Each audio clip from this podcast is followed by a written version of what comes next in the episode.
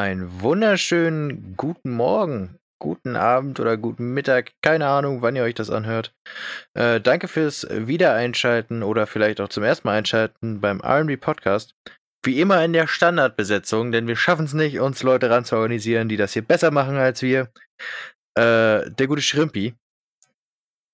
Hallöchen. Der ein bisschen langsam ist, auf seine Vorstellung zu reagieren. Und äh, natürlich auch ich, der gute Taske, bin wie immer dabei. Äh, und wir haben uns hier wieder äh, recht frühzeitig diesmal sogar eingefunden, um äh, diese Woche die mittlerweile schon achte Folge. Das heißt, wir machen das jetzt seit zwei Monaten. Die äh, achte Folge vom RB Podcast Radio No Besser nach wie vor die Nummer eins der Medienwelt. Und äh, das war jetzt fast eine Minute Intro, das muss reichen. Äh, wenn ihr immer noch mehr wollt, dann müsst ihr euch die anderen sieben Intros anhören. Du hättest doch einfach mich abgeben können, weil dann hätte ich äh, ein bisschen was anderes erzählen können. Zum Beispiel hätte ich mich dafür, dafür rechtfertigen können, warum ich so ein Spätzünder gerade eben war. Ich habe nämlich gerade eben in ein leckeres Milchbrötchen gebissen und äh, ich glaube, das ist Entschuldigung genug dafür, oder? Danke. Nee. Sehe ich nicht. Einfach, nein. Ah. Wollen wir gleich zum traditionellen Einstieg? Ja, nee. wollte gerade sagen. Erst, erstmal, erstmal wollen wir ein bisschen reden. Ne, dann mach mal. Ich möchte natürlich auch noch alle herzlich, ganz herzlich willkommen heißen, die wieder eingeschalten haben oder zum ersten Mal eingeschalten haben. Und ich wünsche euch viel Spaß beim ANB Podcast, auch meinerseits. Klingt wie ein Ende, fang an. du wolltest erzählen, erzähl. Nö, okay, dann können wir direkt zum Will You Press the Button übergehen. Also. So vorbereitet bin ich noch auch wieder nicht. Ich will mir jetzt hier nichts irgendwie on the fly ausdenken. Du hast gesagt, es ist viel passiert. Ich dachte, du hättest jetzt irgendwas, was dir richtig auf der Seele brennt. Du hast ja nee, immer hab, so den ich Anspruch. gedacht, dass du irgendwas erzählst. Also. Ach so, nee. Ach, ich rede ja immer so viel. Du kannst auch mal das Ruder übernehmen. Gut, jetzt aber erstmal die Seite öffnen. Ich habe mich diese Woche nicht so voraussichtlich eingeloggt. Ich hoffe, man hört jetzt nicht die Tastatur ja, zu doll klimpern. Dann fange ich mal an mit äh, oh. Will you press the button? Und zwar, wir haben die Tradition bei uns vor einiger Zeit eingeführt, dass wir zu Beginn jeder Episode ähm, einmal die, auf die Seite Will You Press the Button gehen. Jeder kann da zwei Fragen beantworten von uns. Äh, auf der Seite willyoupressthebutton.com bekommt man immer eine Entscheidung vorgesetzt. Man kann einen Knopf drücken, dafür bekommt man einen Vorteil und einen Nachteil. Und man kann entscheiden, ob man diesen Knopf drücken würde. Und äh, ja, dahinterher kann man dann noch Statistiken einsehen, ob äh, wie viele den Knopf gedrückt haben, wie viele den Knopf nicht gedrückt haben. Und ich fange hier direkt mal an. Ähm, ich bekomme die Kraft eines Dämonen, bin aber nicht böse. Aber wenn Menschen mich das erste Mal treffen, denken sie, dass ich böse bin. Und ich äh, würde sagen, ich drücke einfach mal den Knopf. Mhm.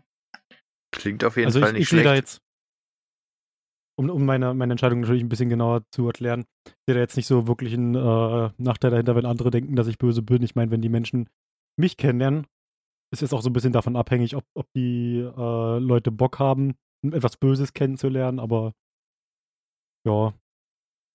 Ich denke, ich habe dadurch mehr Vorteile. Ich äh, habe sowieso einen relativ bescheidenen Freundeskreis.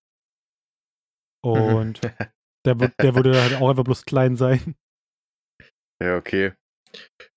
Und ich habe eine Superkraft. Oh. Ja, wollte gerade sagen, also ich würde, der Trade-off ist jetzt nicht so brutal. Ich meine, was macht's schon, wenn Leute beim, da steht ja sogar nur beim ersten Treffen. Also wenn die jetzt generell denken würden, ich bin ganz mieses Arschloch und ich deswegen ständig irgendwie mit der Polizei aneinander gerate, weil die jedes Mal, wenn ich treffen, denken, muss jetzt erstmal den Start auf den Hals setzen, das wäre kacke, aber beim ersten Mal, dann kann ich dir dann einmal beweisen, dass ich nicht so bin, wenn es mich überhaupt interessiert, ob die mich mögen oder nicht.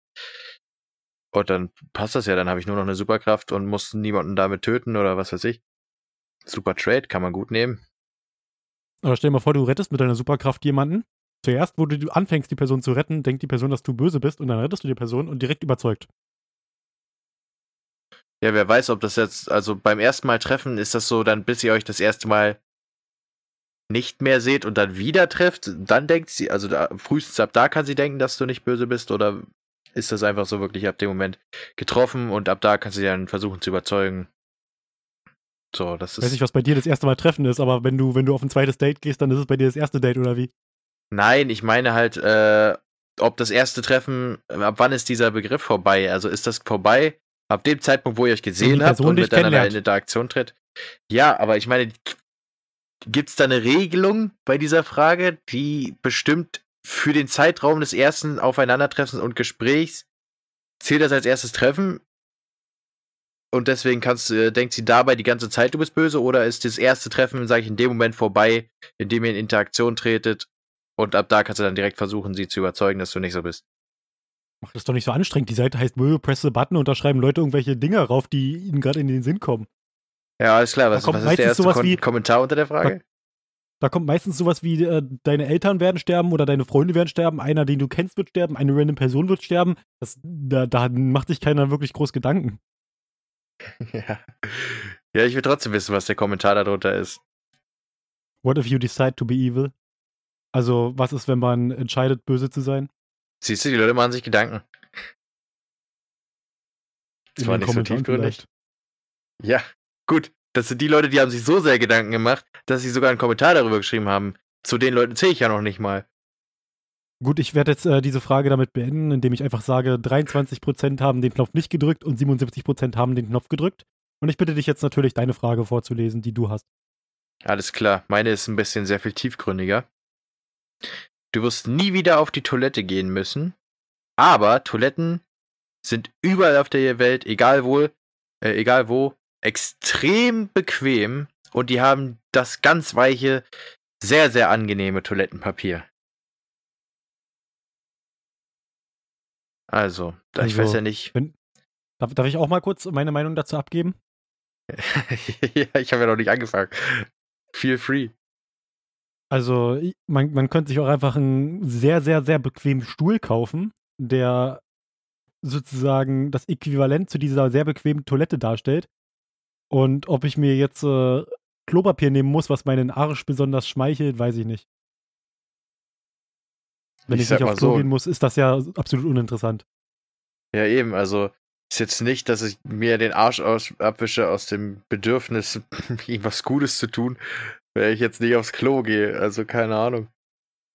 Ich würde auch, ich würde den Knopf auf jeden Fall drücken. Ich meine, nie wieder zur Toilette gehen müssen. Du sparst Zeit. Du hast vor allen Dingen sind das ja auch dann so Situationen, in denen du zum Beispiel, ähm, also du sparst ja so viele mögliche ungünstige Situationen, wo du zum Beispiel nirgendwo aufs Klo gehen kannst oder wo es echt ungünstig kommt im Sinne von vielleicht Vortrag irgendwie, dass du davor nervös bist, nervöse Blase, man kennt das. So, solche Probleme hast du da nicht mehr, weil du nie wieder aufs Klo gehen musst. Und dann ist mir auch egal. Also ich meine, ich kann mir auch aus Langeweile aufs Klo setzen, wenn es mega bequem ist. Also dann, keine Ahnung, stelle ich mir, wie du schon sagst, so einen Stuhl oder eben ich hole mir ein Klo und stelle das vor meinen Schreibtisch und dann sitze ich den ganzen Tag auf diesem Klo am Schreibtisch. Ist mir auch egal. Hm, Und äh, es gibt übrigens auch ein Produkt, welches ähm, genau dafür vorgesehen ist, dass man nicht auf Klo gehen muss. Ich darf euch vorstellen, Pampers. Wenn äh, Pampers hier eine Kooperation mit uns starten möchte, hier könnte die perfekte Werbung für Pampers stehen.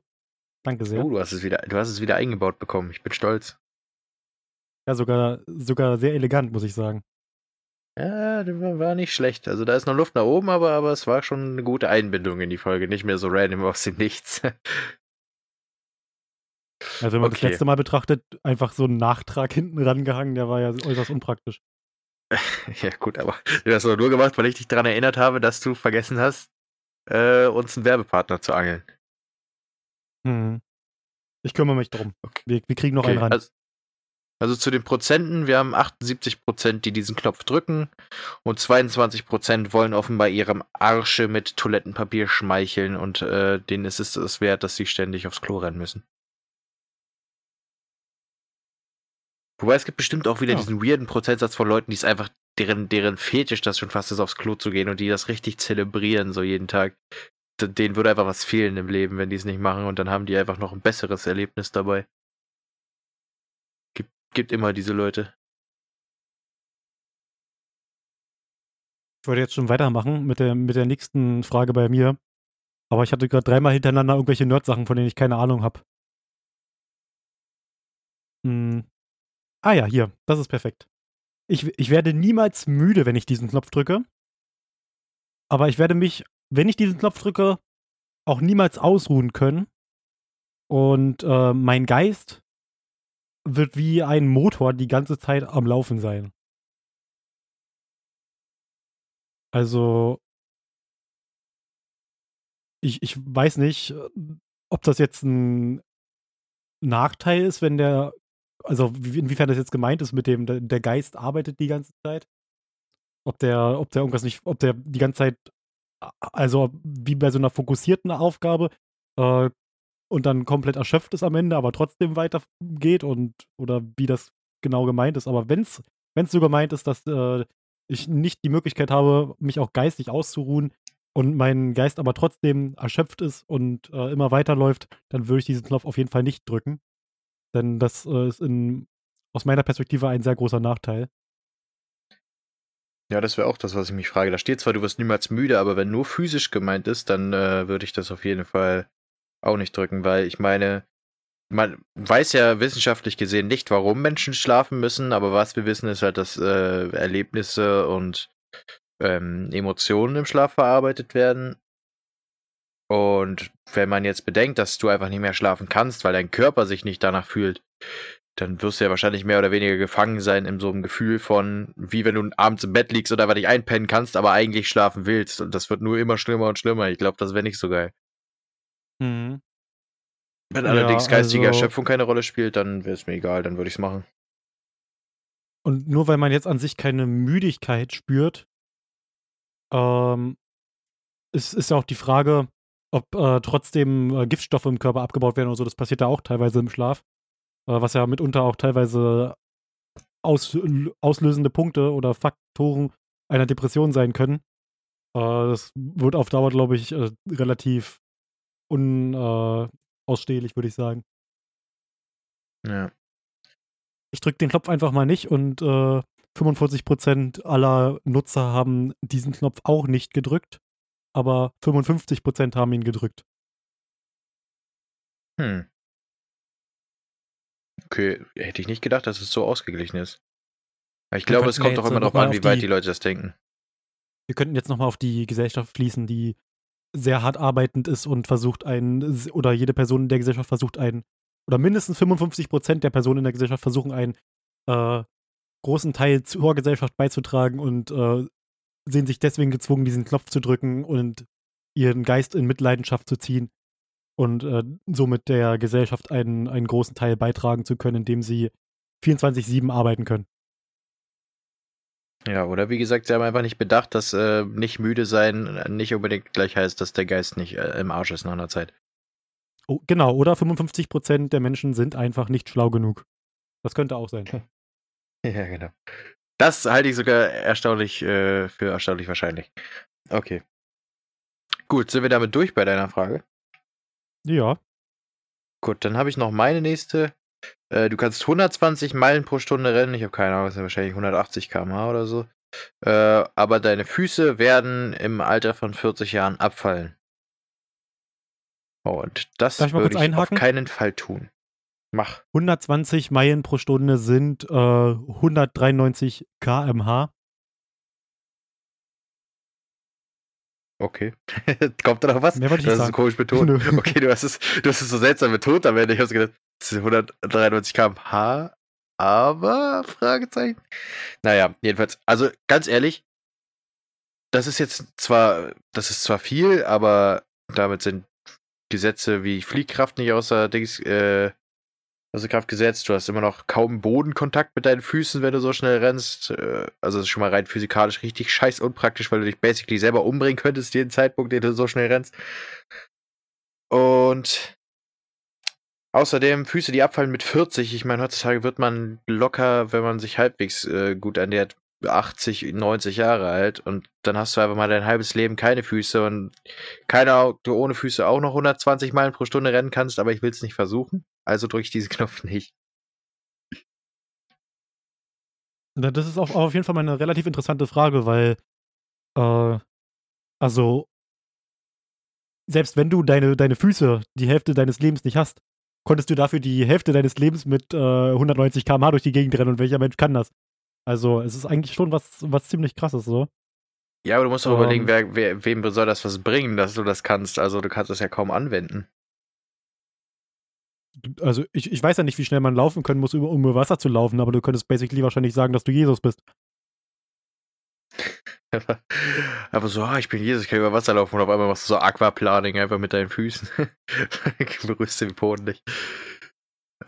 Oh Gott. Nee, ich glaube, das ist einfach, also, keine Ahnung, wenn man jetzt so flashmäßig ist, dass man einfach mal Scheiß auf die Physik sagt und Fliehkraft und sowieso, sowieso alles so aus, außer Kraft gesetzt ist. Ich meine, du musst ja auch über die Autobahn rennen, damit du überhaupt eine Strecke hast, auf der du das nutzen kannst, deine Geschwindigkeit. Äh, und dann hast du halt immer noch die Gefahr, irgendwas zu treffen oder irgendwen oder von irgendwas getroffen zu werden, was du nicht rechtzeitig wahrnimmst. Zumal deine Wahrnehmung ja auch nicht gesteigert ist, das steht ja alles nicht. Du rennst nur so schnell, aber du kriegst wahrscheinlich gar nichts mit. Du rennst also in den nächsten Baum und stirbst. Stell, stell dir mal vor, du, du rennst so über so, eine, über so eine Landstraße und du kriegst so eine Fliege ins Auge. Was ja manchmal beim Fahrradfahren schon extrem nervig ist. Wenn man, wenn man draußen einfach so, so unterwegs ist und da kommt so eine Fliege und die dich bohrt einfach so dein Auge. Ja, wollte gerade sagen, äh, die würde ich ja wahrscheinlich bei der Impact-Geschwindigkeit wird die glatt durch deinen Schädel gehen. Oder irgendwo an deiner Oder hinteren Schädelhälfte hängen bleiben. Oder Steinschlag ist auch ein ganz großes Problem. Ja, lass mal irgendwo ein Kiesel hochfliegen, wenn da ein Auto lang fährt, Alter. Das ist wie ein Schrotgeschoss. Nee, okay, nee, also ich glaube unter den Umständen, ich kann es nachvollziehen, wenn man da Nein sagt. Ja. Das wäre mehr so ein Superkraftding. Wenn man jetzt noch ein bisschen Physik aus der Kraft setzt und solche Faktoren alle ausschaltet, ja, vielleicht aber dann hat man immer noch keine Füße mehr mit 40. Aber so wird's, ist es ja nur Scheiße. es ist nur Scheiße. Du würdest wahrscheinlich nicht mal so irgendwie das ausnutzen können, um Geld zu machen, weil du wirst zu keinem Wettbewerb äh, zugelassen, vorausgesetzt du äh, rennst halt immer irgendwie so, so ziemlich krass schnell. Also keine Ahnung, wenn du natürlich ganz genau regulieren kannst. Ich will jetzt nur 24 km/h rennen, damit es realistisch aussieht im Wettbewerb, dann fragen sich aber zwar die Leute immer noch und du kannst Geld machen, aber dann ist bestimmt nach Doping und so, dann hast du ständig damit Stress. Nee, nee. Muss alles nicht. Ich, ich will nicht. äh, jetzt bin ich mal gespannt. 34% haben den Knopf gedrückt. Ein Drittel der Menschen würden gerne in aller Sinnlosigkeit so schnell rennen, wie sie nur können. Jetzt äh, würde ich mich mal interessieren, wie viele von denen schon ihr 40. Lebensjahr erreicht haben. Das ist ja sowieso auch so spezifisch. Stell dir vor, du gehst auf die Seite. Ich meine, gut, der Traffic wird nicht so hoch sein bei den über 40-Jährigen, aber gehst auf die Seite, also, ja, du kannst rennen so schnell du kannst, aber wenn du über 40 bist, ver verlierst du die Füße. Das heißt, die drücken den Knopf, verlieren die Füße und das war's. Und das ist schon so ein Grundprozentsatz, der diesen Knopf nicht drücken sollte. Oder stell dir vor, ein Ü40-Typ, der keine Beine hat, der hat aber nichts davon, der drückt den Knopf oder so. Tja, ich werde niemals erfahren, ob das funktioniert hat. Egal. Ja, und am Ende funktioniert es äh, so wirklich und er verliert einfach noch so, er hatte, er hatte nur seine, seine, seine Füße so verloren, dann ist noch, fehlt noch so ein Stückchen mehr, so ein, so ein kleiner, so ein kleiner Knochen, der noch so absplittert. Prothese fällt einfach ab. Der Rollstuhl ist weg. Äh. Also du kriegst was Äquivalentes abgezogen zu Füßen. So, das ist jetzt natürlich sehr ja, schade, dass wir jetzt äh, nicht wirklich was hatten, worüber wir diskutieren konnten. Normalerweise waren wir schon mit einer halben Stunde rum, wenn wir äh, diese Will You Press the Button Kacke gemacht haben, aber jetzt äh, sind wir gerade mal bei 18 Minuten. Das ist sehr unangenehm.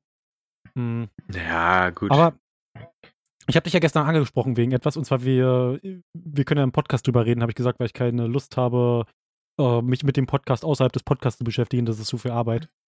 Deswegen machen wir das jetzt im Podcast und labern euch davon die Ohren voll. Zehn Minuten sollten wir schaffen.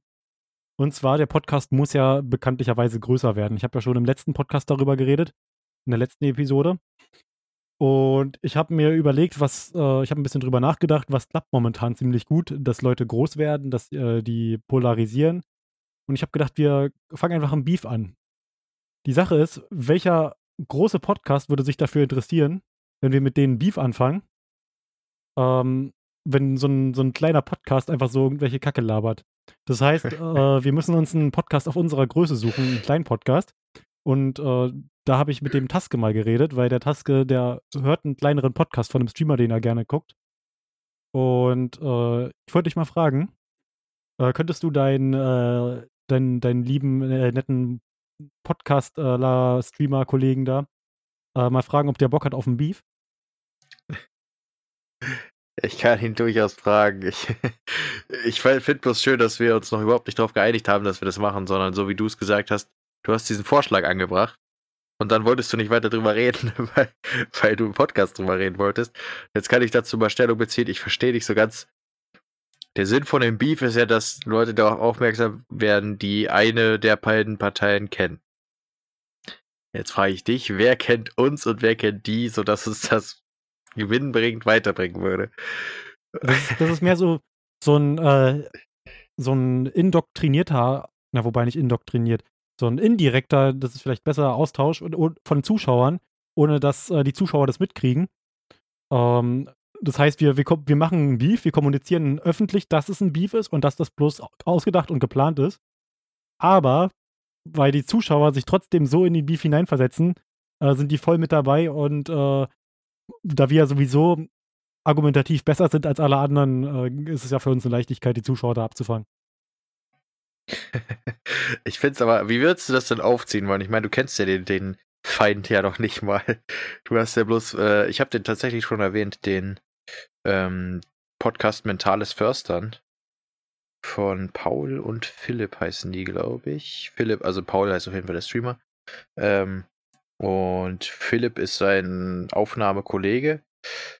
Das Einzige, was man den in Anführungszeichen, und riesengroßen Anführungszeichen vorwerfen könnte, wäre tatsächlich, wenn man äh, bedenkt, wie ähnlich deren Themenwahl zu der unseren ist. Aber wenn man überlegt, dass wir bis jetzt auch nur über popularisierende Themen gesprochen haben, äh, glaube ich nicht, dass wir da so viel Griff haben. Also wo, welche haltlose Anschuldigung würdest du dir ausdenken?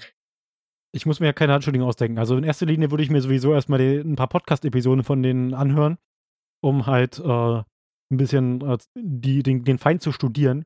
Und dann würde ich mir irgendwas ausdenken, irgendein Strohmann-Argument in den Raum werfen.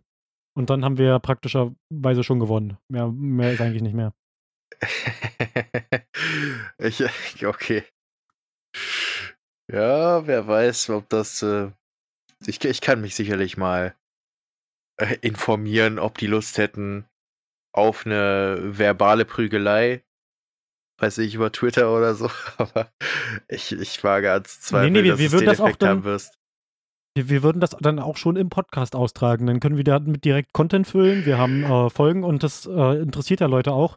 Jedes Mal, wenn, wenn Beef irgendwo ist und Leute geben ihre Meinung ab, hat jeder auch noch äh, irgendwie bei bei argumentativen Auseinandersetzungen das Bedürfnis, seine Meinung abzugeben und das schaukelt sich dann immer weiter hoch, polarisiert und fertig. Ich glaube, in den Maßstäben, in denen wir uns bewegen, ist das tatsächlich noch nicht allzu wahrscheinlich. Das würde ja, funktionieren, wenn wir wenigstens ein paar Leute hätten, die regelmäßig zuhören. Aber ich meine, du kennst unsere Statistiken, die sind momentan noch ziemlich dünn. Ist ja egal, wenn, wenn auch nur einer dazukommt oder ein halber. Dann ist er in Ordnung. Ja, dann braucht man aber kein Beef für solche mickrigen Zahlen. Kann man auch Eigenwerbung machen. Du, du bist halt, du bist halt so ein, so ein richtig, äh, so ein richtiger Geizkragen, weißt du, für, für so einen, für einen Cent mache ich meinen Finger nicht krumm. Wer, wer den Cent nicht ehrt, der ist den Benz nicht wert. Du wirst niemals eine C-Klasse fahren. Ich habe gesagt, ich mach, ich habe nicht gesagt, ich mache den Finger nicht krumm. Ich habe gesagt, wir müssen ja nicht gleich mit irgendwem Stress anfangen, nur weil wir äh, dasselbe erreichen wollen, was man auch mit freundlichem Werbung treiben machen könnte. Ja, aber auf Werbung reagiert ja keiner. Wenn, du, wenn, wir, wenn wir jetzt hier labern würden, hey, ich kenne einen guten Podcast, hört mal rein. Wer, wer, würde denn, wer würde denn da anfangen? Und ein Beef ist relativ interessant. Da kann man Content draus machen. Äh, wir kommunizieren offen, dass er gefaked ist, so dass keiner aufdecken kann, dass er gefaked ist. Also, was, was soll passieren? Deswegen frage ich ja, wie du den Beef anfangen willst. Du hast gerade gesagt, Werbung funktioniert nicht. Hey, wir haben einen Podcast, wäre nett, wenn ihr mal reinhört. Wie würde der Beef aussehen? Hey, wir haben einen Podcast, in dem wir mal einen anderen Podcast lästern. Wie wäre es, wenn ihr da mal reinhört? das ist halt auch nicht. Wir, wir machen ja keinen, anderen, wir machen ja keinen extra Podcast. Wir machen ja keinen extra Podcast, in dem wir anfangen, über die zu lästern. Wir lästern in unserem Podcast darüber. Uh, und wir denken uns einfach irgendwelche Sachen aus. Die müssen ja nicht unbedingt Halt haben. Das können die ja genauso machen. Und uh, dann werfen wir uns einfach so gegenseitig irgendwelche Sachen an den Kopf. Ich sehe noch nicht so ganz den Mehrwert darin, aber vielleicht kannst du ja noch ein bisschen Überzeugungsarbeit leisten. Da muss ich keine Überzeugungsarbeit leisten. Das, das ist schon entschieden. Wenn nicht, gehe ich in ja, sein Stream und frage nach. Ja, wollte gerade sagen, ich bin einfach kein so ein äh, gewalttätiger Mensch wie du, Schrimpi. Ich kann, ich bringe das nicht übers Herz, Leute, die ich eigentlich mag, sinnlos für Fame auszunutzen. Das ist mehr so deine Ecke. Das ist ja kein sinnloses Ausnutzen. Wir nutzen die ja nicht aus. Wir kommunizieren offen, dass wir ein Beef machen und die haben auch ein Beef mit uns. Naja, naja, naja. Aber wenn du in dem Stream gucken willst, der streamt dienstags und sonntags, soweit ich weiß. Heißt, der ist morgen online. Dann kannst du ihn ja fragen, ob er Bock hätte, mit dir Stress Ja, ich, anzufangen. ich habe mich mal zur Kontaktaufnahme hinreißen lassen und dann äh, wirst du ja mitkriegen, was bei rauskommt. Und ich sag dir, das wird ganz groß, wenn, wenn wir das durchführen. Das wird riesig.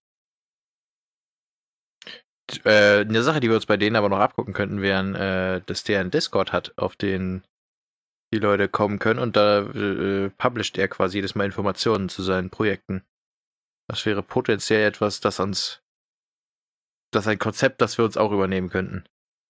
Ja, aber guck mal, der, die publishen da Informationen zu den Projekten, aber die Sache ist, was haben wir für Projekte? Wir machen die Aufnahme an und labern los. Ja, aber ich meine, der ist ja nicht nur das. Also ja gut, er hat jetzt die Profession noch äh, Filmmacher zu sein. Ähm, aber der hat so eine ganz gute Unterteilung, sag ich mal. Einmal, wo er seine Projekte ankündigt, also er hat eine Band, sowohl als äh, auch Filmprojekte, aber halt auch einen Podcast und seine Streams werden da angekündigt. Ähm, wenn du mal anfangen würdest zu streamen, könntest du auch das äh, dort publishen. Und äh, so würde auch die, zum Beispiel ein sehr viel direkteres Benachrichtigungssystem laufen für den Podcast, weil ich habe das Gefühl, äh, wir haben zwar unsere Instagram-Seite, auf der jede Woche dazu ein Post verfasst wird, wenn eine neue Folge ist, aber die wird nicht allzu viel gesehen. Also, ich weiß nicht. Die Tatsache, dass wir hier einen Podcast haben und der überall gepublished ist, auf äh, Apple Podcast, auf Spotify, äh, der ist auf Google Podcast, der ist auf Anchor, kann man sich praktischerweise überall anhören. Das ist ja schon mal, schon mal ziemlich geil, aber ich glaube, wenn wir dann einen Discord aufmachen oder so und äh, dann am Ende da so zwei Nutzer drauf sind und beide kennen wir noch, dann ist, schadet das meinem Ego sehr. Ich glaube, wenn du einen Ego-Schaden davon ziehst, dass keine große Masse an Leuten sich für deine neuen Projekte interessiert, dann äh, so ist das, glaube ich, die Medienlandschaft nicht so wirklich, äh, zumindest nicht über diesen Approach, deine Sache. Deswegen sage ich ja, lass uns erstmal einen Beef anfangen. Weil der ja auch so viel Sinn macht ohne Basis. Finde ich schon. Also, dass wir darüber erstmal gelabert haben, ich, ich werde äh, den, den guten Paul mal anschreiben in seinem Stream. Ich werde mal nachfragen, was er davon hält, ob er Bock drauf hat. Und je nachdem werden wir dann entscheiden, ob, ob ein Beef kommen wird. Wenn nicht, äh, wir werden euch natürlich hier im Podcast immer auf dem Laufenden halten, was, für, was Oh, wir Mann. vorhaben, was wir für, ähm, für Erweiterungsideen äh, haben, um den Podcast zu vergrößern. Und dann werdet ihr hier immer auf dem neuesten Stand sein. Du hast, das ist doch schon wieder eine von deinen Schnapsideen, deine, deine Schnaps-Geschäftsideen. Und du brauchst nicht mal Schnaps dafür. Also, mal, du, ist hast, du hast ja schon- gesagt, du hast ja gesagt, die haben einen äh, Discord. Dann kann ich doch auf den äh, Discord gehen und eigentlich schon direkt nachfragen, oder? Das werde ich direkt nach der Aufnahme machen. Kannst du tun, ich kann dir den gerne geben, ich bin da auch drauf. Was meinst du, woher ich weiß, wie der aufgebaut ist? Also, ja, äh, gut. Ich glaube, wir haben jetzt deine 10 Minuten gut gefüllt. Ich glaube, wir sollten uns mal langsam wieder unserer Trello-Liste zu, äh, zuwenden, um zu schauen, ob wir ein etwas gewinnbringenderes Thema haben als äh, potenziell fiktive Beefs und nicht ganz so tiefgründige Press-the-Button-Fragen. Okay, also ich äh, werde jetzt erstmal das Trello nicht öffnen. Ich habe jetzt in den letzten Episoden haben wir ähm, ja ziemlich viele Themen behandelt, die von meiner Seite kamen. Und ich habe äh, auch schon dem Taske gesagt, äh, dass, dass er jetzt in den nächsten Episoden gerne mal die Themen bei übernehmen kann. Deswegen, er wird jetzt wahrscheinlich einfach irgendwas aus dem Trello raussuchen und äh, dann sagen, worüber er labern will. Und dann ist das das Thema für diese Episode. Ich weiß, wie wir das äh, ein bisschen interaktiver gestalten, weil ich zähle mal kurz durch. 3, 4, 5, 6, 7, 8, 9, 10, 11, 12, 13, 14, 15. Eins davon möchte ich rausnehmen, weil wir darüber nicht spontan reden können.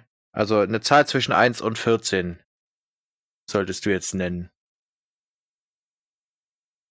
13,5. Ha, nein, äh, wir nehmen die 12.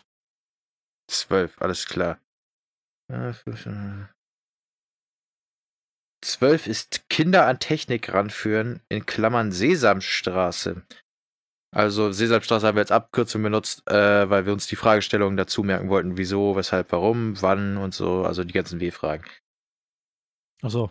Ich dachte glaub jetzt, ein- ich, hab- als ich das gelesen habe, konnte ich mich daran nicht mehr erinnern und habe gedacht, oh, Sesamstraße führt irgendwie die Kinder an Technik ran. Okay, irgendwas wird er sich dabei gedacht haben.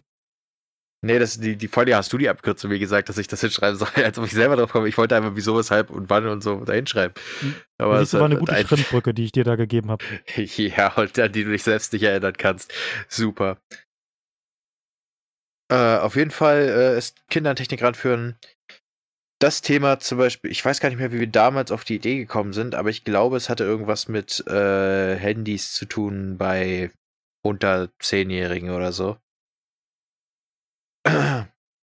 Ich bin ja auch nicht mehr ganz so, äh, ganz so sicher. Also, ich finde es ein bisschen strange. Also, wir sind ja selber von der 2000er Generation, sage ich mal. Also, wir sind nicht mal mehr 90s Kids, äh, wie man das so schön sagt.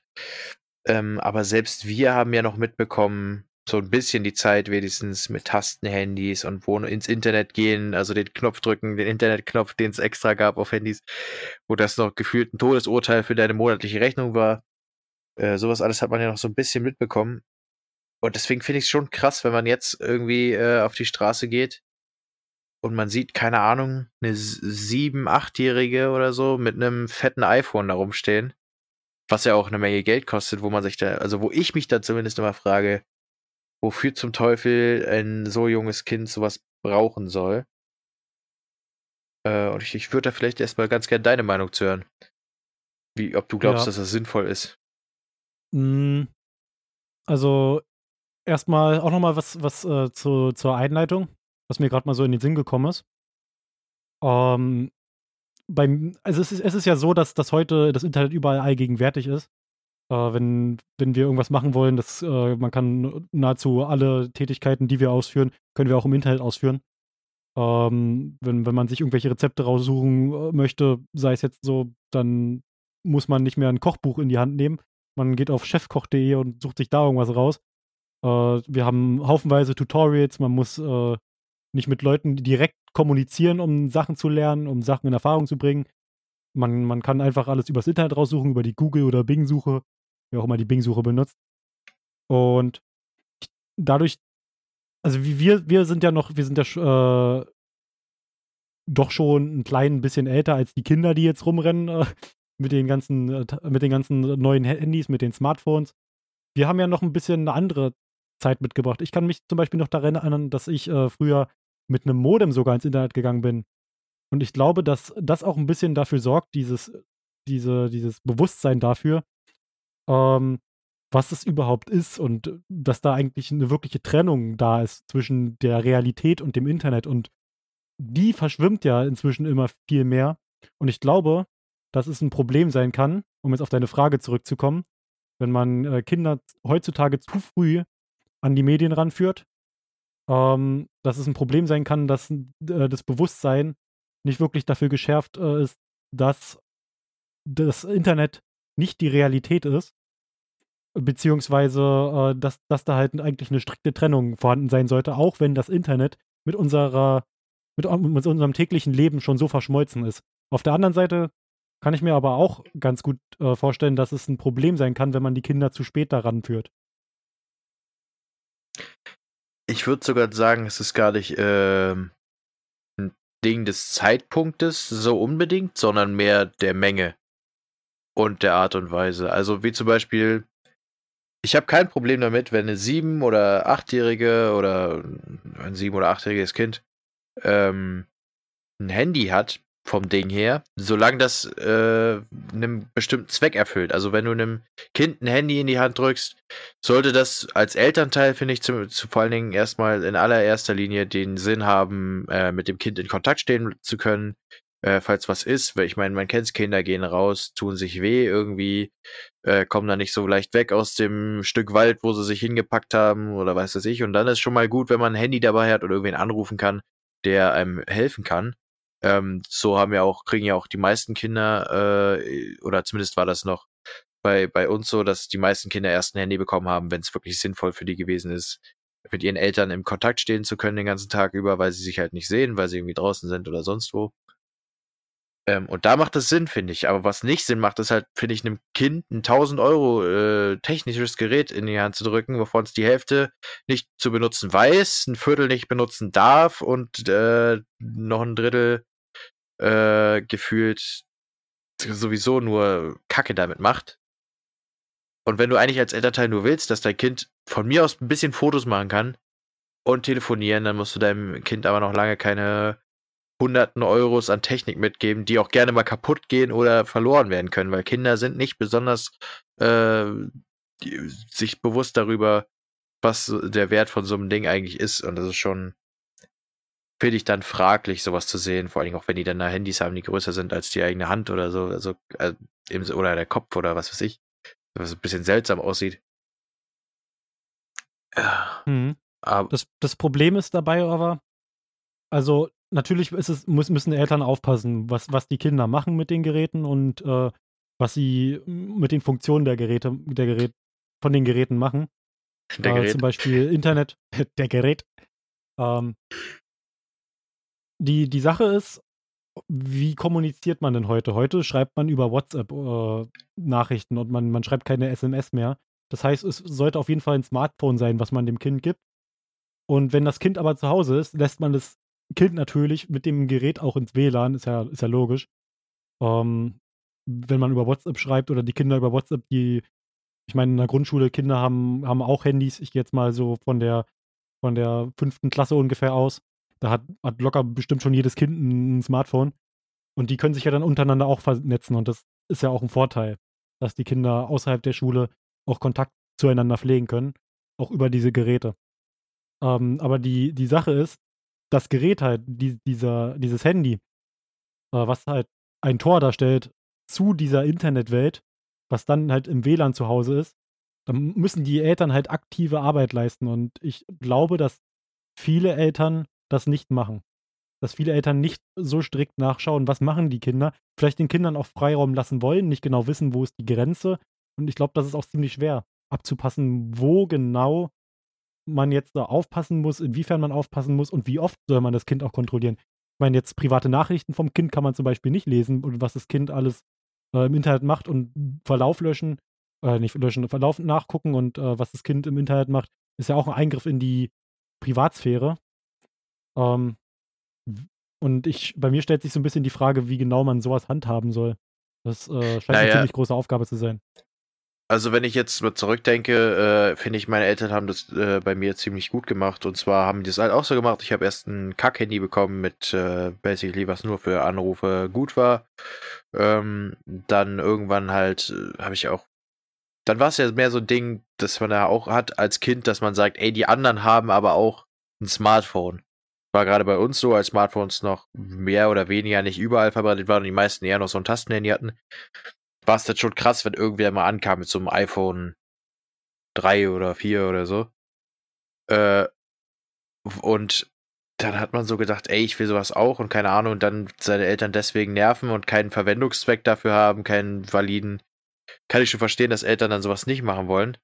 Ähm, und um auf deinen Punkt zurückzukommen, äh, von wegen Eingriffe in Privatsphäre und so, also private Nachrichten lesen sehe ich auch keinen Sinn dahinter, warum Eltern das machen sollten. Ich meine, was, wenn man Kontakt hat mit seinen Freunden äh, oder, oder was ich, mit irgendwelchen Lehrern oder so, gibt's ja heute alles, äh, dann ist das ja okay. Da gibt's eigentlich wenig Punkte, wo ich sagen würde, okay, das ist jetzt richtig bedenklich. Also zumindest, wenn es dann wirklich über so Kontaktdaten wie WhatsApp geht oder so. Ähm, aber Verlaufschecken, finde ich zum Beispiel, ist ein wichtiger Bestandteil von äh, der Kontrolle darüber, was das Kind macht im Internet, weil ich meine, die meisten Kinder sind eben nicht so technikversiert, dass sie wissen, dass sie den Verlauf löschen müssen, nachdem sie auf irgendwelchen Seiten waren, wo sie nicht sein sollten. Ähm, und dann kann man zum Beispiel als Elternteil gut einsehen, ob die Kinder das Top-Beispiel irgendwelche pornografischen Inhalte konsumieren, für die sie einfach nicht ähm, aufgeklärt genug sind, sage ich mal. Also ich bin kein Fan davon, prinzipiell dem Kind zu verbieten, sich Sex anzugucken. Weil ich meine, es im Endeffekt, wenn man es aufklärt, äh, ist da ja nichts weiter Schlimmes. Aber halt trotzdem so ein bisschen die Hand darüber zu haben, zu sagen, okay, das, du bist halt zu jung für die, die und die Sachen noch auf der Welt und das guckst du dir bitte erst äh, in drei, vier Jahren an, wenn du da ein bisschen mehr von verstehst oder so, weißt du, das ist halt auch, weil es ja auch ein bisschen mit der Realitätsbildung der Kinder zu tun hat, wie du schon sagst, Internet ist nicht Realität. Und wenn sich ein Kind halt schon vom Alter acht, neun, zehn Jahre anfängt äh, an, irgendwelche Pornos zu gucken oder so und im Grunde so sein Verständnis über die sexuelle Welt darüber bildet, ist schon grenzwertig und etwas, wo Eltern, finde ich, Eingriffe äh, tätigen sollten in, in die Freiheit des Kindes sozusagen. Ich meine, es ist ja nicht ohne Grund noch in so vielen ähm, Filtern und sowas alles extra drin, dass man nicht auf pornografische Seiten gehen kann und so. Mhm. Ähm, deswegen den Aspekt, keine Ahnung. Vielleicht wird es einfach noch ein bisschen mehr zur Normalität gehören, demnächst, dass Kinder so dieses Tor zu, zur, äh, zur Internetwelt automatisch einfach haben, sobald sie ein Handy haben wollen, weil es wird einfach irgendwann keine mehr geben, die diese begrenzte Funktionalität haben. Außer vielleicht so Prepaid oder so. Ähm, aber ich finde, es sollte immer einen Zweck haben, ein Kind an, an höhere Technik ranzuführen. Also es sollte immer eine gewisse Motivation dahinter stehen, die das rechtfertigt und nicht einfach nur ihm basically, also das Kind basically dieser, dieser Konsum- und Internetwelt aussetzen, weil das ja auch teilweise schon ziemlich äh, belastende Faktoren wie Mobbing und sowas haben kann. Schwierig. Ja, vor allem, ich sehe da auch noch ein ganz großes Problem in, in der Werbelandschaft. Das Internet ist ja voll mit Werbung. Wenn man ein Kind jetzt, besonders mit einem Handy, wo kaum einer einen Adblocker drauf installiert, oder nur sehr wenige, ähm, sind die Kinder ja eigentlich quasi der Werbung ausgeliefert. Und ich glaube, dass äh, sowas auch ein Problem darstellen kann, zumal Kinder ja auch äh, relativ einfach durch Werbung ähm, manipulierbar sind, sage ich mal. Die lassen sich leicht davon beeinflussen. Ich habe das äh, auch eine Zeit lang bei meinem kleinen Bruder zum Beispiel sehr gut beobachten können, der, der ist halt auf fast jede Werbung angesprungen, die im Internet zu finden war. Ist jetzt vielleicht nicht äh, so ein gutes Beispiel, da ich jetzt nicht denke, dass das die Norm ist, aber ähm, also ah, es ist, ja. es ist, ich, ich kann mir vorstellen, dass da auch noch ein ganz großes Problem ist. Und äh, wir, also wir sind, wir sind einfach mal ganz ehrlich, Kinder, die im Internet unterwegs sind, sind auch äh, dabei, Spiele zu spielen. Äh, das ist auch ein ganz großer Teil, den Kinder im Internet verbringen und verbringen werden, auch in, auch in naher Zukunft. Ähm, und wenn Kinder im Internet spielen und äh, Kontakt zu Werbung von Spielen haben und über Spiele, über äh, Geräte zum Spielen, ähm, ich glaube, dass, dass das sowas ganz große Probleme beinhalten kann, besonders wenn man äh, sich die YouTube-Landschaft mal anguckt, was, was da so viele Leute rumgeistern, die ähm, mit Spielen unterwegs sind und ihr Geld verdienen. Raid Shadow Legends ist ja jetzt einfach mal ein Beispiel, ein ganz großes Werbebeispiel, was momentan überall diskutiert wird. Ich glaube, dass ein Hauptteil der Einnahmen und überhaupt die Möglichkeiten, warum diese Werbefirma so viele Personen gerade kaufen kann, halt auch davon kommt, dass halt Kinder darauf anspringen, größtenteils. Ja, ist immer, also Kinder sind doch einfach mal eine Wirtschaftsmacht in der Internetwelt. Also, keine Ahnung, wenn man sich mal anguckt, die erfolgreichsten Kanäle der Welt sind mitunter, also gerade auf YouTube, mitunter nur äh, oder finanziell erfolgreichsten, sage ich mal, also nicht Abonnement oder regelmäßige Zuschauer, finanziell erfolgreich, äh, weil auch eben werbefreundlich, sind eben diese Kanäle, die Spielzeuge reviewen, die Spielzeuge kaputt machen, um reinzugucken und den Kindern zu sagen, hey, das ist in deinem Roboter, du musst ihn nicht selber schrotten, um es rauszufinden ähm, sowas alles, das ist halt eine unglaubliche äh, wirtschaftliche Quelle, also Geldquelle, die dahinter steckt, äh, weil eben Kinder, äh, wenn sich Werbefreundlichkeit nach etwas richtet, dann ja nach Familien- und Kinderfreundlichkeit, sage ich mal. Äh, weil eben du, wenn du Kinder hast, kannst du auch alles darüber werbetechnisch abdecken. Äh, aber wenn du halt äh, Inhalte hast, die zu brutal sind für Kinder, schließt du halt diese komplette Ebene aus mit den familienfreundlichen Verkäufen und, und äh, Kinderwelt und was weiß ich. Und ich meine, wer gibt schon so viel Geld für materielle Dinge aus, äh, die eigentlich keinen Sinn besitzen wie Kinder? Also gerade Punkt Spielzeug, sage ich mal. Äh, da macht es schon Sinn. Oder Spiele halt auch.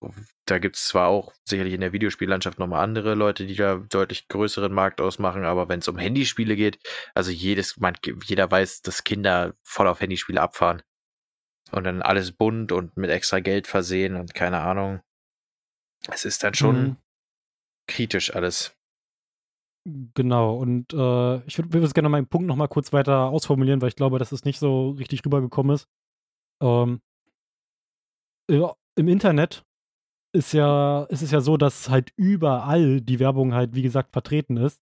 Und auch auf YouTube, YouTube jetzt einfach nur mal als Beispiel, ähm, ist es, äh, wäre ja dann auch noch der große Fakt, dass halt die Personen, die geschaut werden von den Kindern, auch Werbung vermitteln.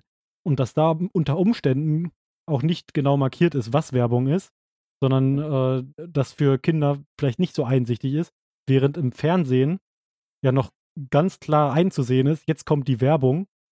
Oh, einfach mal so ein, so ein Stichwort aus, äh, woher kam das nochmal? Super RTL oder so?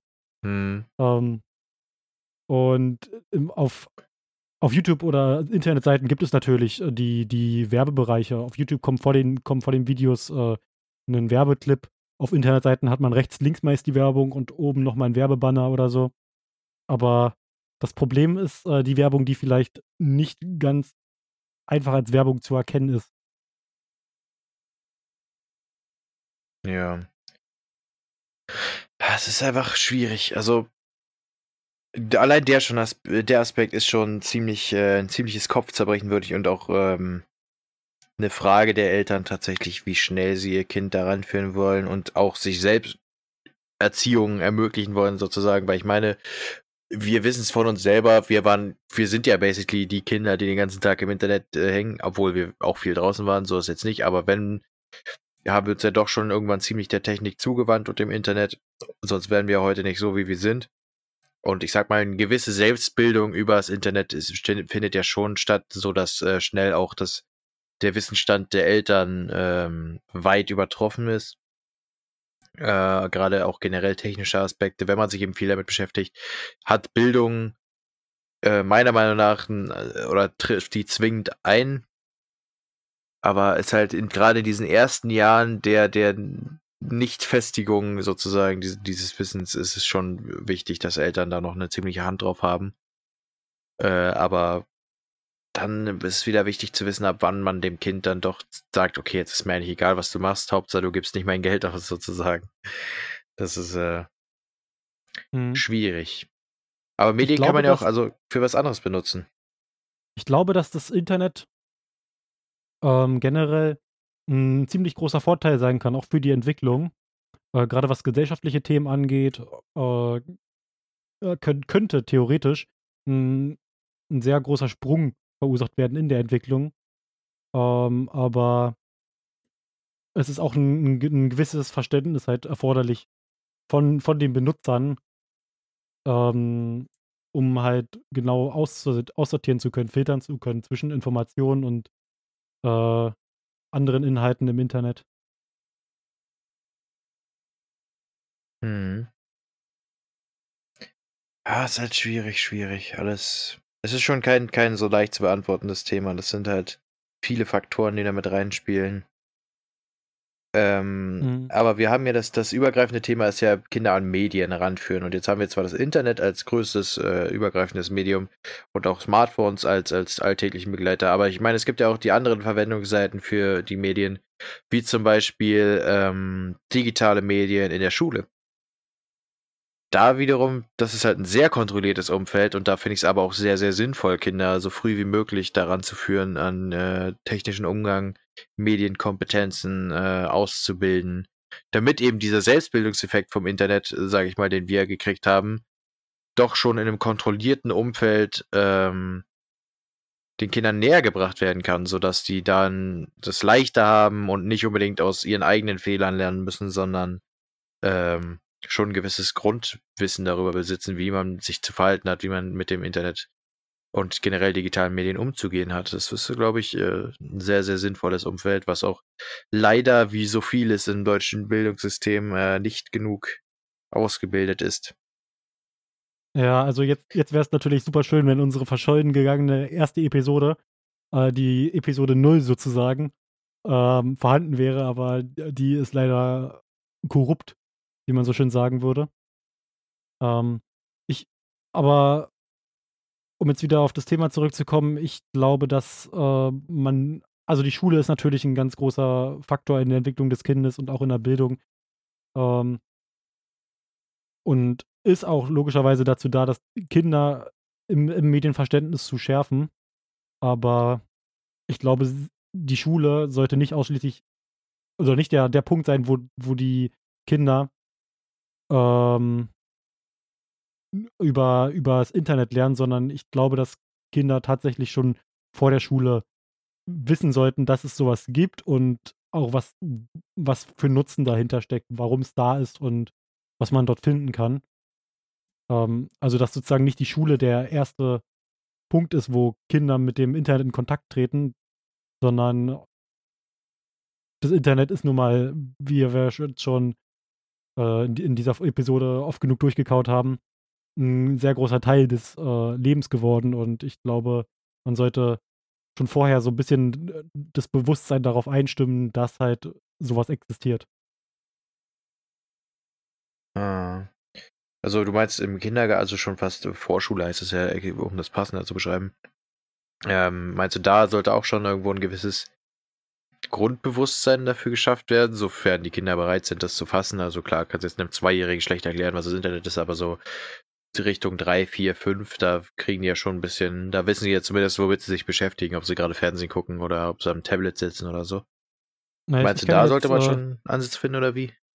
Bildung, Bildung ist ja an sich Ländersache, deswegen kann ich jetzt nur für das Bundesland äh, sprechen, in dem ich ähm, bis jetzt mein gesamtes Leben verbracht habe. Und bei uns hier in Brandenburg ist es ja so, dass äh, Kinder normalerweise mit sechs Jahren eingeschult werden. Und ich glaube, mit sechs Jahren ist, ist es schon möglich, einem Kind äh, rudimentär äh, zu erklären, was das Internet ist oder in irgendeiner Art und Weise schon mal zu zeigen, so ein bisschen, äh, das gibt es und äh, das ist das. Und du meinst, es ist wichtig als elementarer Schritt direkt für die Bildung oder also für die digitale Bildung, sag ich mal, des Kindes? Mhm. Wo, wobei es natürlich auch äh, ganz interessant wäre, ähm, mal zu wissen, was passieren würde, wenn, wenn Kinder ausschließlich in der Schule mit dem Internet in Kontakt treten. Wie das Internet dann genutzt werden würde, ob sich das Nutzungsverhalten ändern würde. Wäre vielleicht auch mal ganz interessant. Ja, gut, in der Schule damit in Kontakt treten ist ja noch lange nicht äh, die ganze Miete. Also du musst ja auch die Art und Weise festlegen. Ob die wirklich beigebracht bekommen, einen realistischen Umgang, sage ich mal, mit dem Internet äh, zu handhaben, oder ob die sogar vielleicht sogar ganz spezielle Werte wie Informationsauswertung äh, beigebracht bekommen, äh, sozusagen. Das hatte ich jetzt interessanterweise vor zwei Tagen, müsste es gewesen sein. Ja, vor zwei Tagen war meine äh, Englischklausur. Und da war das Thema eben auch äh, Fake News am Hand des, am Beispiel von Finnland, äh, weil da tatsächlich im Unterricht integriert ist, mit äh, Fake News umzugehen und wie man sich sicher sein kann. Äh, zum Beispiel wird in Mathe gezeigt, wie man Statistiken falsch auslesen kann, beziehungsweise so lesen kann, dass äh, sie ganz falsche Sachen bestätigen, sozusagen.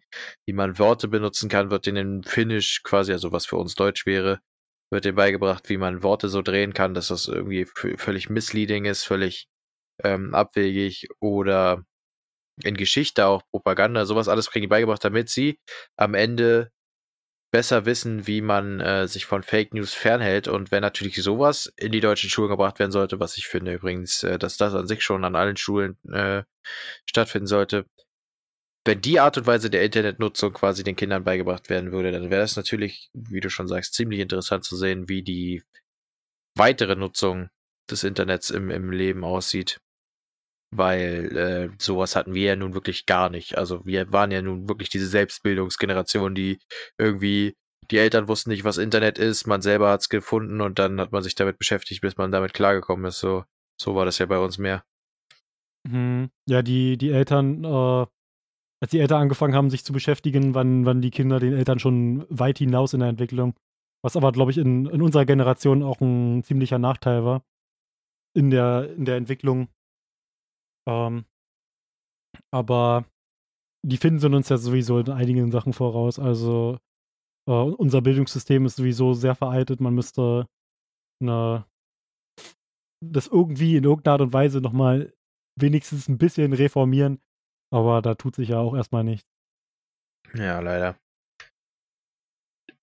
Ähm, das ist auf jeden Fall ziemlich krass, finde ich. Das, also das, keine Ahnung, wie man so daran, wir sind ja nun Wirtschaftsmacht, die äh, nicht gerade irrelevant ist in der Welt und dass wir echt so hinterher sind, gerade bei digitalem Zeitalter ist Deutschland ja wirklich mit fast äh, Tabellenführer von hinten.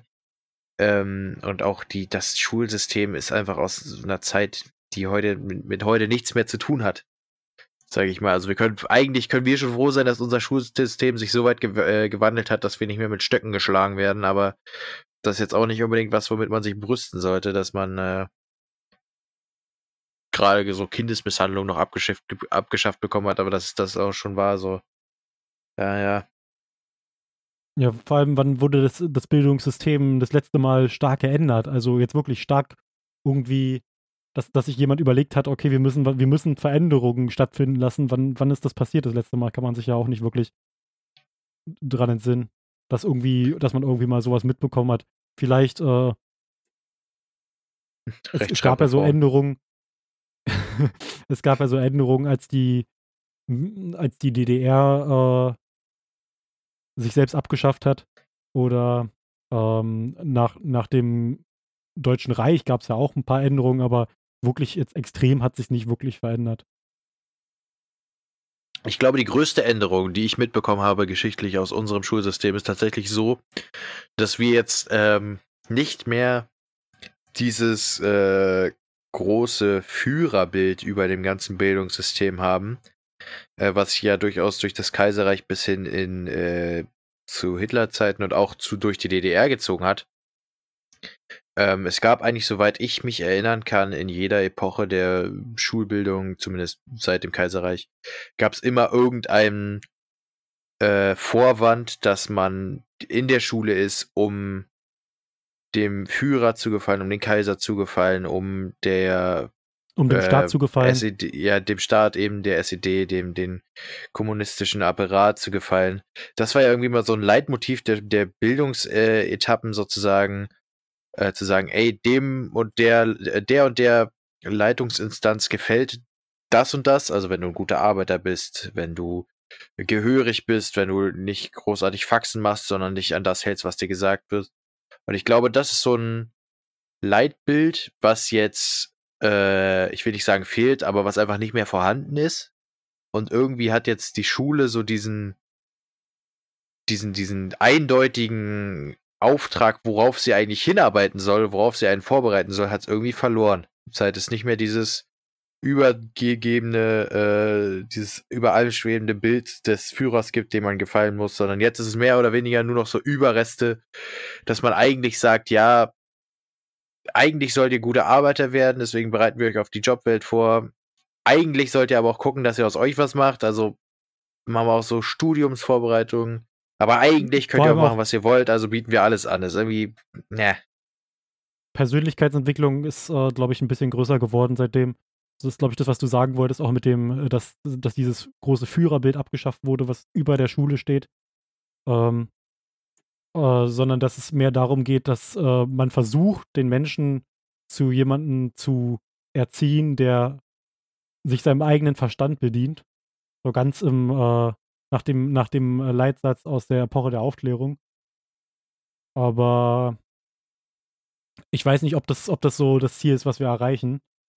Und um auf unser eigentliches Thema zurückzukommen, äh, siehst du da vielleicht eine Möglichkeit vom Internet, dass es da uns helfen könnte? Ähm, ich glaube, das Internet kann viel oder kann als Werkzeug sehr, sehr viel erreichen, sehr viel auch ermöglichen, was äh, normalerweise gar nicht so einfach umzusetzen wäre, gerade für so Bildungsinstanzen wie zum Beispiel ein viel breiteres Förderungsangebot. Äh, macht das Internet, es hat ja basically mit YouTube äh, so viele Kanäle, was auch, und, und Abiturseiten und sowas alles, äh, die einfach nur darauf ausgelegt sind, den Schülern Nachhilfe zu bieten, die man äh, rein ressourcentechnisch gar nicht anbieten könnte an einzelnen Schulen oder äh, kostenlos, geschweige denn. Und ich glaube, da hat es einen großen Eingriff, aber ich glaube, solange dieses, diese Mission fehlt in, im Schulsystem, dieses klare Wissen darüber, wohin will man eigentlich mit den Schülern und was soll man mit denen machen, was soll aus denen werden, sozusagen, selbst wenn man das Individualisierungsbild quasi so sehr fördern möchte, dann müsste man die Schule erstmal komplett umkrempeln, damit äh, man dann sagen kann, wir benutzen das Internet in allen seinen äh, Facetten, um unser Bildungssystem möglichst effizient zu gestalten. Also man kann da was machen, aber man müsste, es, es hapert halt wie immer an am grundlegenden System. Äh, aber die mhm. Werkzeuge ich, ich sind glaube, da.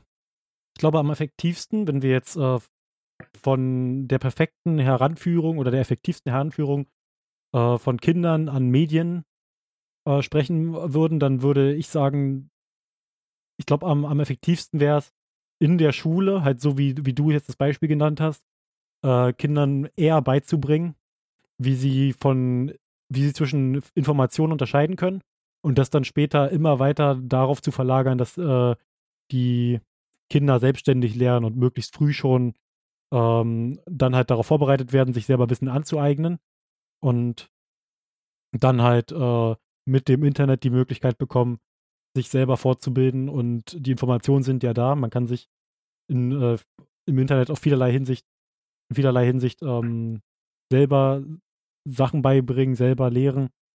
Und ich meine, es muss ja nicht aufs Internet beschränkt sein. Man kann ja trotzdem Bücher zur Verfügung stellen, die wahrscheinlich am Ende immer noch ein sehr effektiver Weg sind äh, zu lernen, aber dass die Schule halt sozusagen der Punkt ist, wo, wo Kinder eher darauf vorbereitet werden, zwischen Informationen unterscheiden zu können, die eventuell, naja, ausgesagt sind, nicht, nicht wirklich zutreffend, die sich, äh, die irgendjemand fälschlicherweise verbreitet.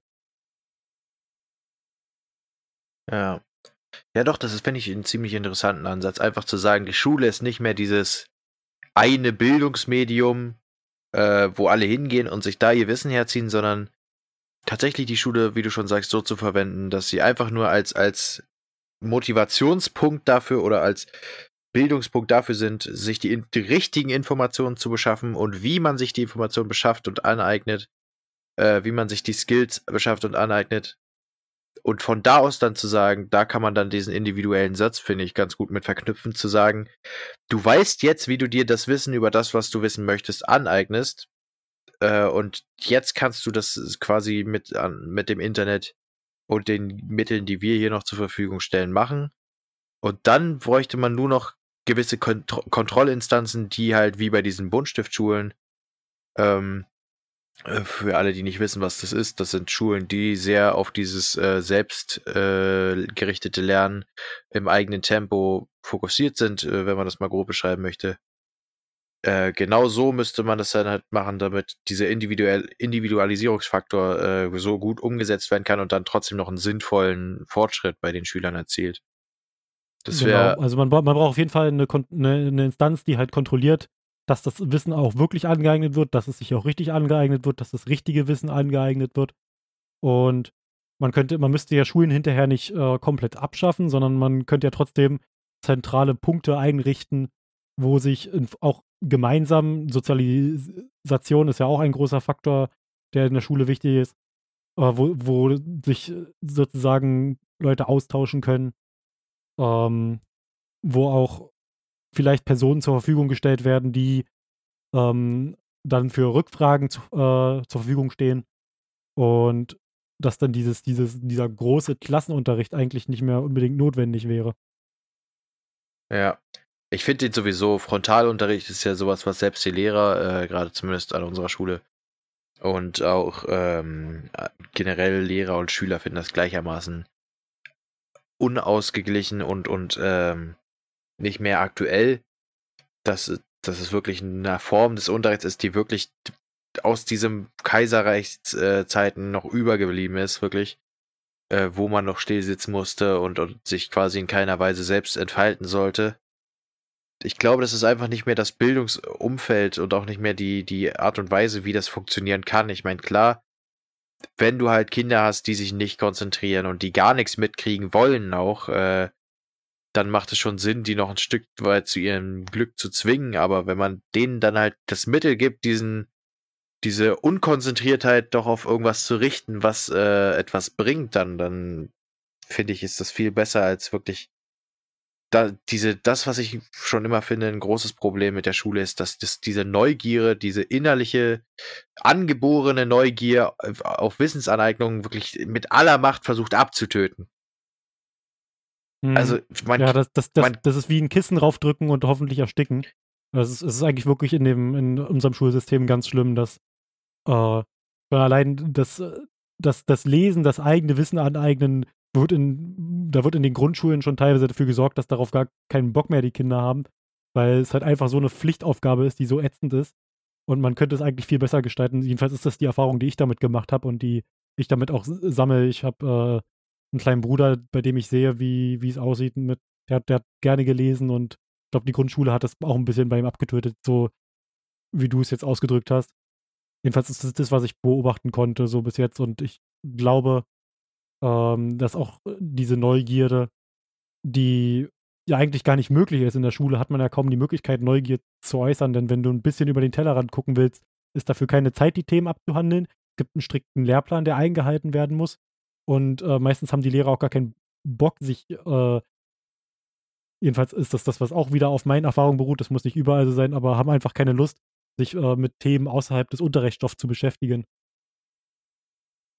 Ja, oder oftmals auch einfach keine Ahnung. Also die sagen dir dann ja, weiß ich nicht. Wie oft ich das hatte in meinem Leben, dass ich irgendwas einen Lehrer gefragt habe und ich so, ja, das weiß ich jetzt nicht genau. Weil die halt wirklich auch selber gar nicht die Zeit haben, sich über ihre vorgegebenen Themen raus hinaus zu bilden. Ich sag nicht, dass die alle keinen Bock haben, mehr zu wissen darüber, aber die haben halt wegen diesem strikten Lehrplan, da leiden die genauso drunter wie die Schüler, dass die halt gucken müssen, dass sie das einhalten und alles abdecken innerhalb vom Schuljahr. Äh, ja, klar, und das ist gibt, alles mit so viel Druck verbunden, furchtbar.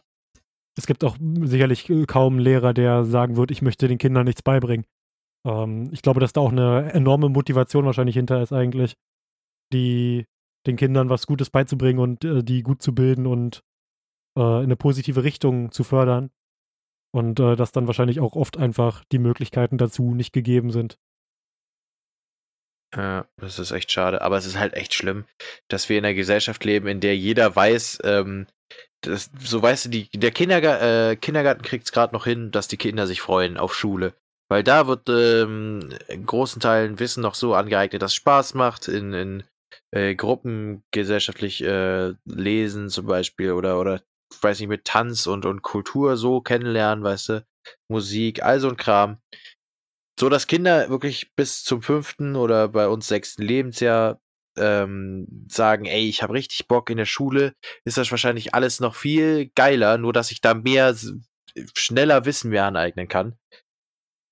Und jeder weiß, äh, wenn man jetzt, sage ich mal, ein bisschen älter ist und Schule schon entweder mittendrin steckt oder schon hinter sich hat, und jeder sieht dieses Kind, was sich mit voller Vorfreude mit sechs Jahren in den ersten Schultag stürmt. Und wenn es den noch gerade so übersteht, dann spätestens am zweiten kommt es nach Hause und sagt, ich will da nicht mehr hin das, äh, das ist wirklich in einem Rekordtempo wird da die Lust und Laune, die sich so lange angestaut hat, äh, abgetötet und enttäuscht.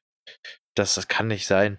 Also das verstehe ich nicht, warum das so wenig äh, Aufmerksamkeit bekommt, dass Kinder wirklich innerhalb von Stunden sämtliche Lust an am eigenständigen Lernen äh, verlieren und teilweise bleibt dieses Bedürfnis ja auch bei richtig äh, bei Leuten richtig tot. Also, dass die gar keinen Bock haben, dass sie sagen, nach der achten am liebsten schon aufhören, äh, nach der zehnten spätestens und äh, bis dahin ist es jedes Mal nur Gequäle und äh, halbwegs durchkommen. Ja, das ist, äh, finde ich, so sollte Schule und so sollte Bildung vor allen Dingen auch nicht sein. Also, wie du ja sagst, du hast selber wiederentdeckt, dass du Spaß haben kannst, dich selbst zu bilden, aber von der Schule aus ist das ja null. Da wirst du ja auch nicht hm. zu ermutigt, sage ich mal, dich weiterzubilden. Ganz miese Ja, vor, allem man, äh, ist es vielleicht noch nicht so, ist es nicht so, wenn man jetzt äh, in der Oberschule ist, aber je nachdem, wie man, wie man denn weitermacht, ob man auf dem Gymnasium ist oder so, irgendwann fehlt dann halt auch die Zeit, äh, sich äh, auf einem normalen Bildungsweg äh, in, in, andere Richtungen weiterzubilden oder in äh, Bereiche, die einen interessieren. und dann hat man spätestens bei der Ausrichtung, welche Studienrichtung mache ich, da hat man die Möglichkeit, äh, sich irgendwie wieder eine Richtung auszusuchen. Und da sind ja viele schon äh, was man ja mitbekommen hat, äh, jedenfalls aus unserem Umfeld, ich weiß nicht, ob du das äh, so direkt bemerkt hast, aber schon teilweise ja überfordert, wissen gar nicht, wo sie hingehen sollen oder so. Ähm, da ist dann so die, das erste Mal dieser Moment, wo man ein bisschen selbst entscheiden kann, was man jetzt überhaupt lernen will oder in welche Richtung man gehen will. Und diese Unselbstständigkeit, die die ganze Zeit so in den Vordergrund gerückt ist, äh, die ist jetzt in so rückt, rückt auch nur in so einem kleinen Maß ein bisschen Hintergrund. Du hast immer die Möglichkeit, selber zu entscheiden, in, in welchen, welchen Schritt du machen willst, auch nur, welch, obwohl es nur ein Schritt ist, den du in irgendeine Richtung machen kannst, sind, die, sind viele schon überfordert und wissen gar nicht, in welche Richtung dieser Schritt gehen soll.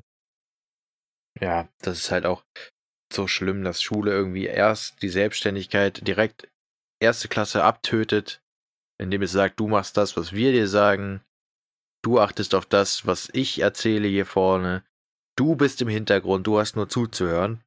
Und wenn ich dich was frage, dann kannst du mir sagen, ob du mir ordentlich zugehört hast. Und das geht dann sechs, sieben, acht, neun, zehn Jahre so. Und auf einmal heißt es, jetzt bist du selbstständig, jetzt musst du langsam gucken, dass du dein Leben äh, voranbringst, in den Job übergehst, guckst, welche Bildungswege du noch eingehen willst, was du jetzt machst. Und das kommt irgendwie für die meisten, wie du schon sagst, einfach so plötzlich, weil du bist einfach zehn Jahre in diesem Alltagstrott, dieses, ich gehe da jetzt hin, die machen da im Grunde für mich, bestimmen die, wo es lang geht. Ich muss nur bestimmte Kriterien erfüllen und von da an geht mein Weg von alleine weiter. Und das ist auch ein Punkt, der mich selbst auch äh, betrifft, insofern, als dass ich gar nicht weiß, was mich interessiert, weil ich die letzten 13 Jahre damit beschäftigt war, mich für Schule zu interessieren, sozusagen. Oder mich dazu zu zwingen, mein komplettes Interesse darauf zu fokussieren, weil ich sonst nicht hätte weitermachen können. Es ist halt äh, quasi am eigenen Beispiel ziemlich äh, beweislastig, sage ich mal, dass das nicht so gut funktioniert alles. Mhm. Aber Bildung ja, ist ja, äh, ist ja nochmal ein eigenes Thema. Ein relativ äh, depressives Ende, was wir jetzt hier treffen. Ach, ist jetzt nicht weiter. Also keine Ahnung.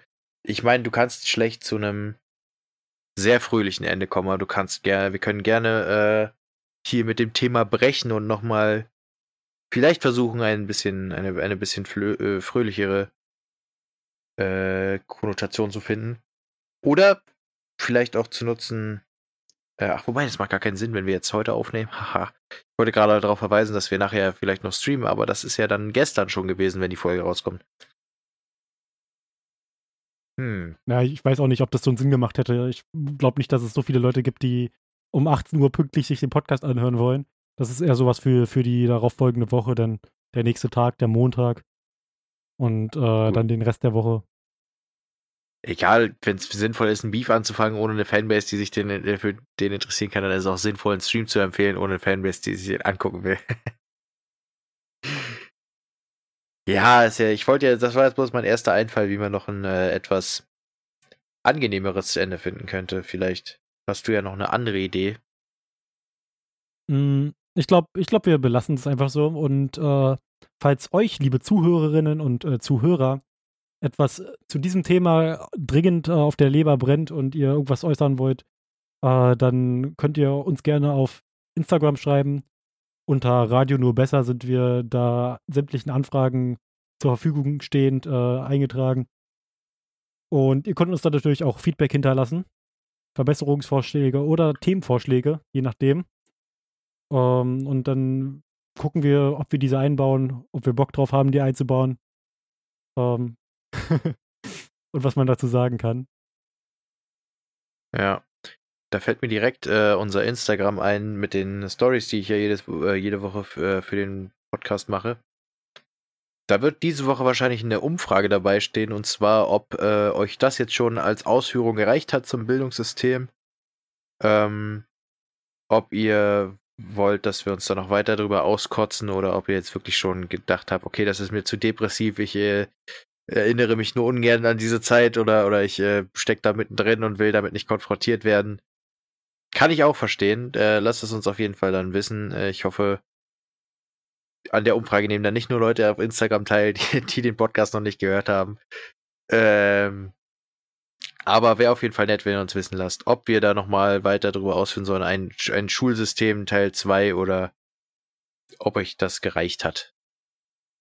Und damit ziehe ich mich schon mal aus, aus der Atmosphäre. Äh, Schrimpi, du kannst gerne die Leute wieder rausbegleiten. Wie ich es immer sage, wenn ich eigentlich das Ding einführe. Ich weiß nicht warum, das ergibt sich einfach. Äh, und von mir vielen Dank fürs Zuhören. Bis nächste Woche hoffentlich.